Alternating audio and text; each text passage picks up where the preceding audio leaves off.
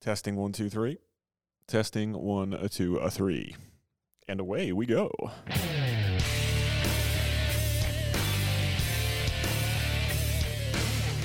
Hey, hey, everybody, welcome to the Ritz Report. It is December 16th, 2021, and welcome to today's episode. Thank you for joining me. Thank you for joining me. I apologize for missing this uh, past Tuesday's episode.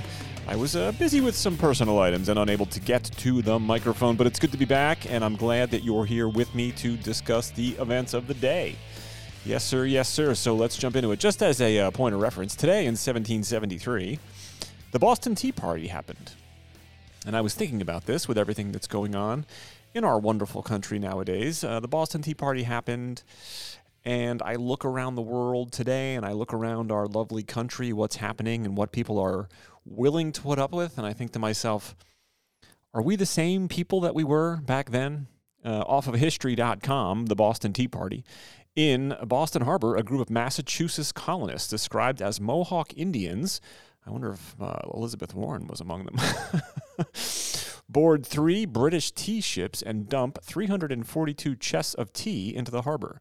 The midnight raid, po- popular, mm, excuse me, popularly known as the Boston Tea Party, was in protest of the British Parliament's Tea Act of 1773, a bill designed to save the faltering East India Company by greatly lowering its tea tax and granting it a virtual monopoly on America's tea trade.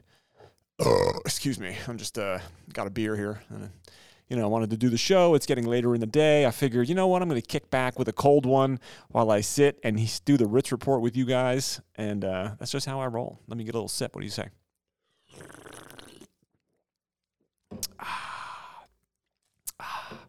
Little uh, dogfish head 60 minute IPA, and they're not a sponsor, but it is a tasty brew. I will say that.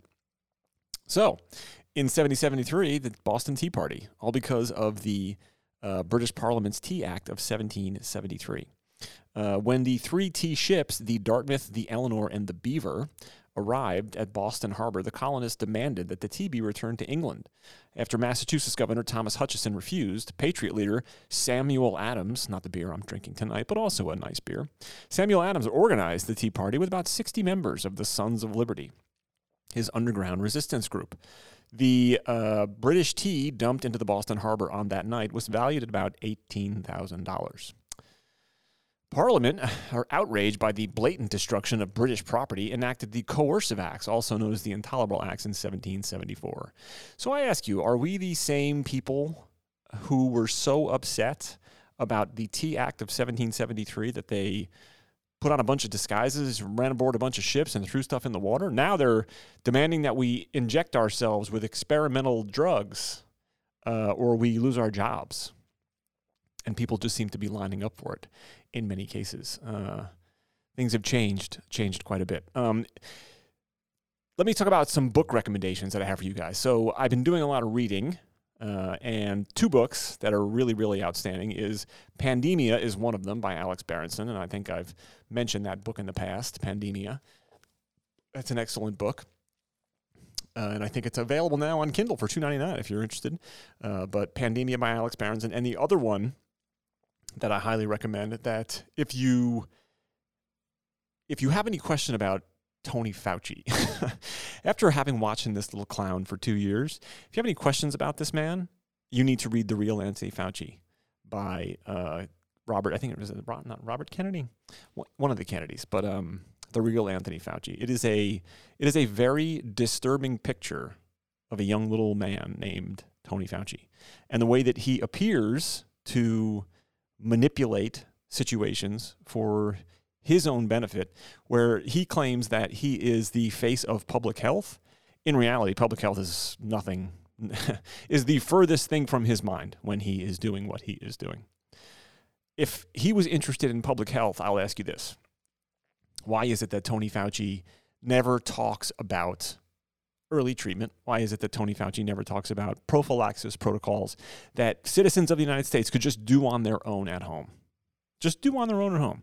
There's plenty of things that we can do by ourselves without having to go to the doctor, without having to get uh, any sort of uh, drugs via prescription that we can just do on our own. many of these things are outlined in a number of podcasts that I'll also recommend to you now um, that are easy to do. So there's this one there's this one thing that uh, Dr. Peter McCullough is always is always recommending, and it's virucidal treatments of the oral and nasal cavities. Right, virucidal treatments. So people hear that and they're like, I don't know what that is. Well, first time I heard it, I was like, I don't know what that is. So what he recommends is that you get betadine. Betadine is um, like that brown liquid that they use in operating rooms. That you get betadine and you mix it with water. And if you, I'll, I'll, I'll tell you where to go listen to him and where to get information on this. But if you mix it in water and you get a little spray bottle and shoot it up your nose and into your mouth, and you do this twice a day, it is incredibly inf- effective at killing COVID. So the way, and this is amazes me, it, uh, the fact that we are two years into this and most people in the country still don't even understand how this virus is spread. They don't even understand how people get sick. You look around and people are like putting hand sanitizer on their hands. Okay, that's great. Maybe you want to keep your hands clean, and I have nothing wrong with keeping your hands clean. But in relation to COVID, it's not being transmitted on your hands, it's in the air. It's in the air. So this virus gets into your mouth and into your nose and sets up shop there and lives there for anywhere from three to five to six days, right? Before it invades your body. So if you can catch it early in your mouth and in your nose and kill it with a virucidal treatment, like dilute betadine in your nose and in your mouth, you're not going to get COVID, right? this is just a simple thing that we all can do at home. And I'll give you uh, the McCullough report Dr. Peter McCullough has his own podcast, better than this piece of crap, so go listen to that. the McCullough Report. Dr. Peter McCullough, every week he comes out. Uh, he does Q&A sessions on there where he answers listeners' questions, and he also just talks about things that you can do at home. He talks about uh, the newest research that co- that's coming out, all in relation to COVID. Um, just really, really interesting stuff. Not all things that, you know, you're going to take it and use every little bit of it but even if there's only bits and pieces of it that you can use for yourself to protect yourself and your family, why not? Right? Why not? The medical establishment in this country has turned, it, turned its back on patients. It's turned its back on them. Like if, if you show up at a hospital and you're not and you're not vaccinated, you're treated as though like you're a leper. Like there's something wrong with you. So there's lots of things that he recommends in his podcast. Um, Again, it is the McCullough Report. You can find it on iTunes. That's where I get it. Um, and then he shows up oftentimes on other podcasts. So recently, most recently, he was on Joe Rogan Experience. Uh, I think it was last week he was on there, like a two and a half or three hour interview. The things that he says that go, it's just mind blowing. The stuff that has been going on over the last two and a half years that people don't know about. Mind blowing.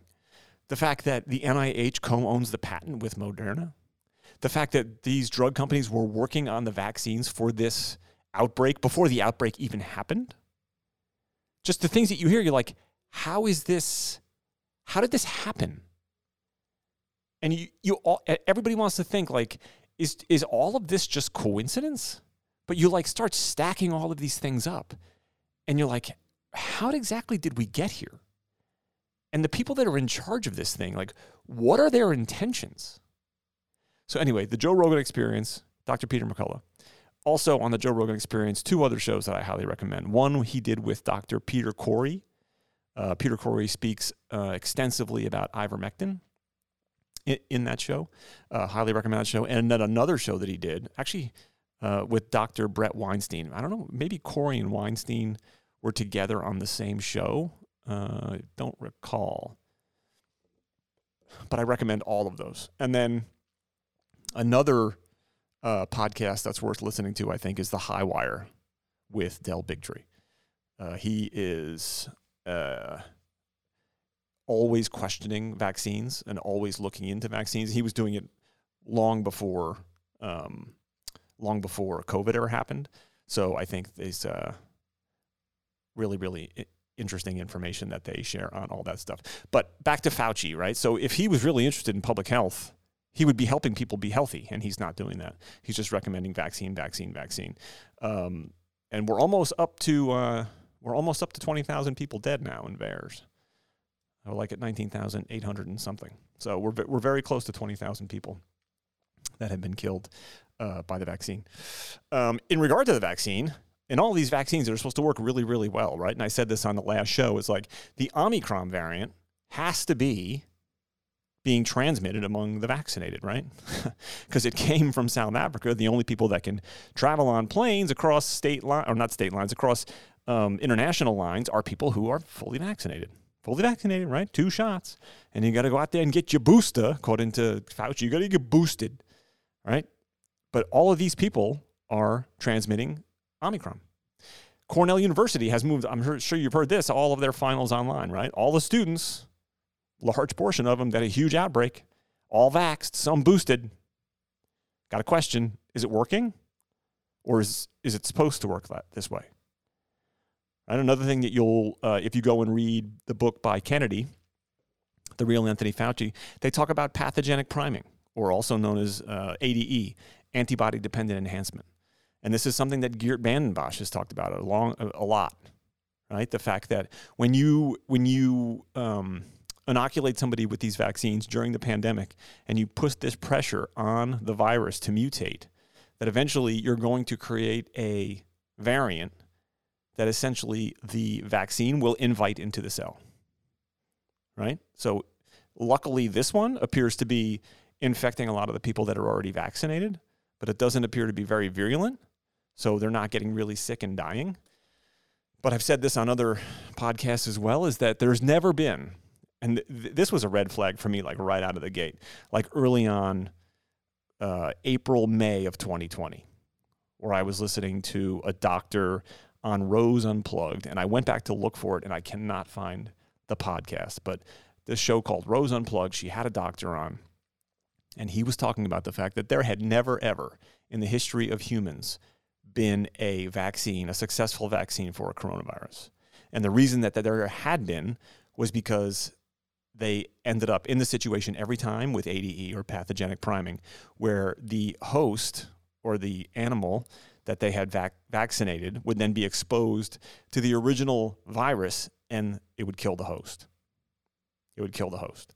So when I heard that, that there had never been a coronavirus vaccine because every time they had tried to do it, it killed the host, like red flags everywhere, right? Red flags everywhere.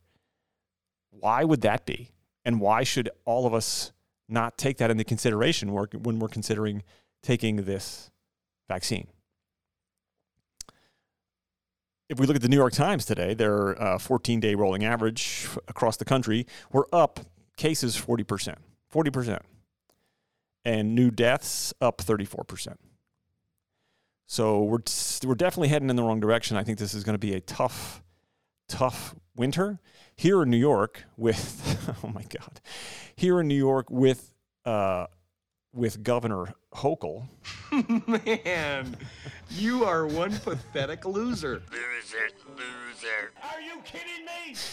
Uh, Governor Hochul. Here in New York with Governor Hochul, she uh, now today came out and said that they're considering, and they, this is how you know they're going to do it. They just like float it out like a trial balloon. Anytime you hear somebody say in, in government or in the public health authority, you know, we're considering doing such and such, you can bet that such and such, they've already decided they're going to do such and such. They just haven't pulled the trigger on it yet, right? They haven't pulled the trigger on it. So see now saying that in New York, she's considering saying that fully vaccinated is three doses. When are we going to get past this, folks? When are we going to get past the fact that we can all see?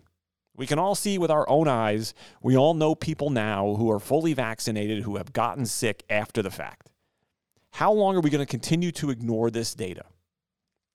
And say, I need another booster. I need another booster. I need another booster. We can see it all around the world. We can see it in the UK. We can see it in, in Israel. We're a little bit behind them. Do people just choose not to look at that information? When, when are the American people going to be roused from this slumber that they're in or this, this uh, position of fear that they are in?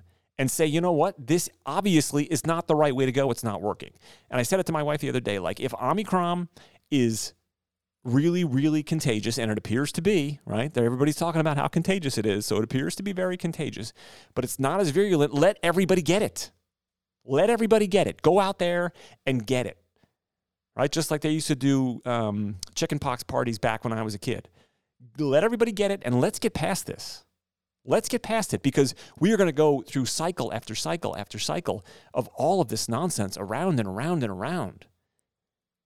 And again, going back to the real Anthony Fauci book, when you read that book, you are going to get so angry. You are going to get so frustrated by the fact that the the uh, statements that he makes in that book, and I don't know. I mean, I'm not a scientist. I am not a doctor, but when he lays out the argument and he gives you the data, it seems pretty clear to me that this all could have been over during the summer of 2020. This could have been done.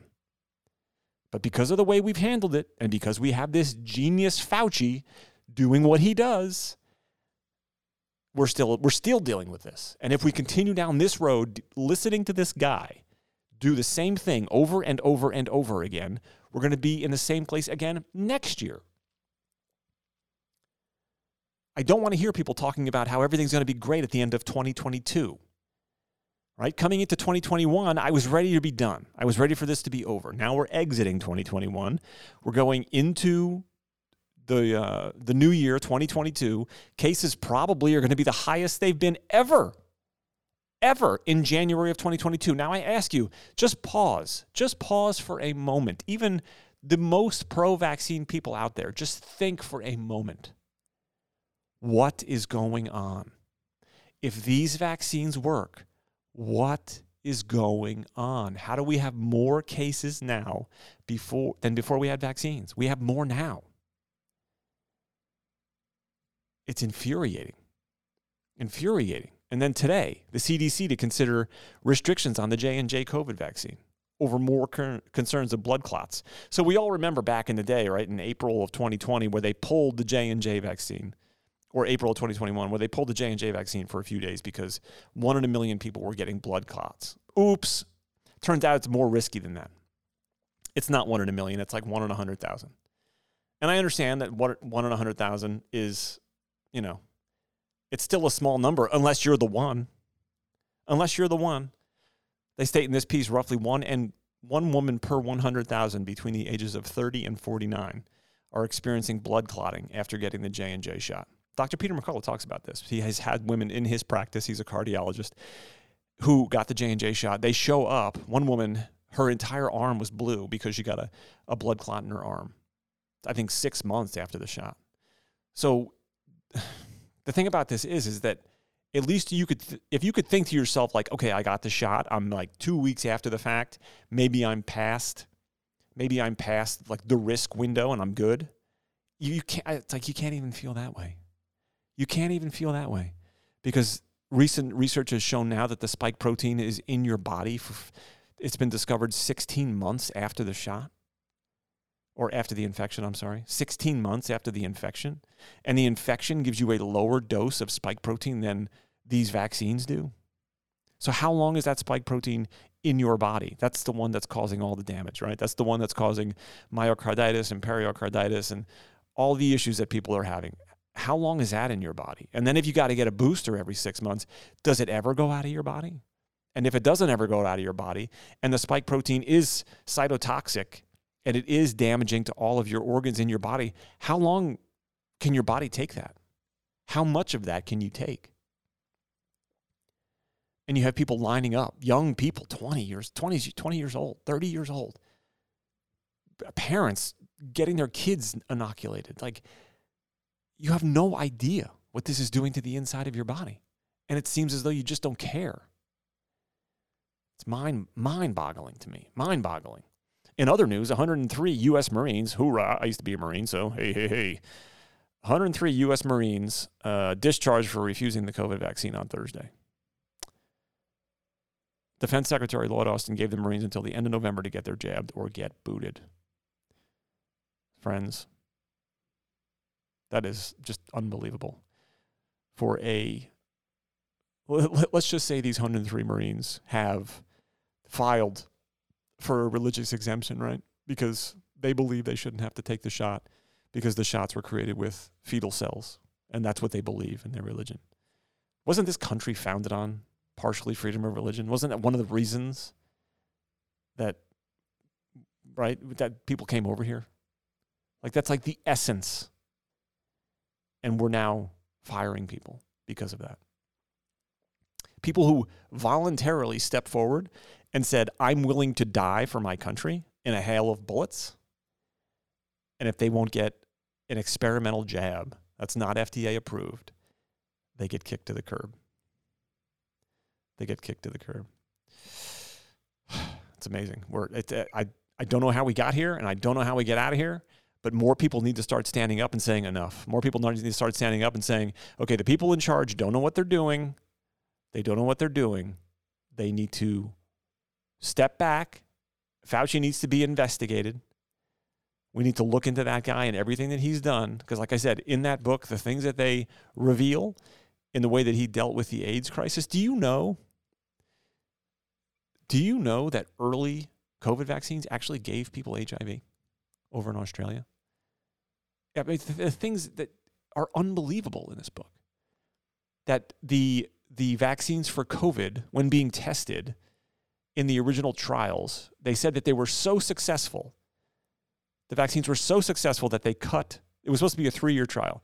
They cut the, they cut it short after like three months, and they vaccinated the control group. So you don't have anybody to look to to say, okay, here's our control group. What difference outcome did we have? They vaccinated the control group so they would have nothing to compare it against. So there are people that speculate that this push to vaccinate every single person in the United States is to vaccinate the control group. And apparently, Fauci did this with AZT during the AIDS epidemic. The exact same thing, right? Did the trial, cut it short, vaccinated the control group because he said it wouldn't be humane to not give them the vaccine. Meanwhile, AZT was so toxic, it killed almost everybody that got it. Folks, get get the Robert Kennedy book and read it. Um, it's uh, it's incredible.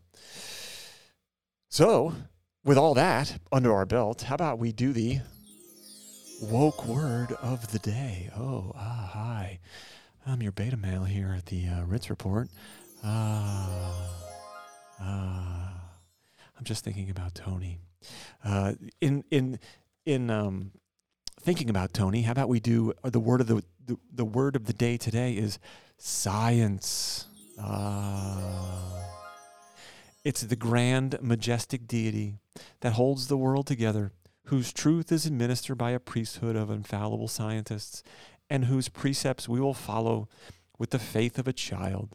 Blessed be thy name of science. Ah. and you will remember when Tony Fauci was on TV and shot back that anybody who accuses him or attacks him is not attacking Tony Fauci. They are actually attacking science because, you know, that's rational. Anybody who uh, is not a total megalomaniac would um, would believe that. And before we get out of here, what do you say we do a little nod to the commander in chief? Of the stupid. oh, yeah. Here we go. What do you say? You're trying your best, but it never feels like enough. We choose truth over facts. This is great. Mm, no, wrong one. We cannot let this. We've never allowed any crisis from the Civil War straight through to the pandemic of 17, all the way around 16. We have never, never let our democracy take second fiddle. We, they, we can both have a democracy and elections and at the same time correct the public health. there you go, folks. President of the United States. There he is. There he is. Every everything's good. We have nothing to fear. He is in charge. Man, you are one pathetic loser. Thanks for joining me today on the Ritz Report. Again, I apologize for not being here on Tuesday, but I was tied up.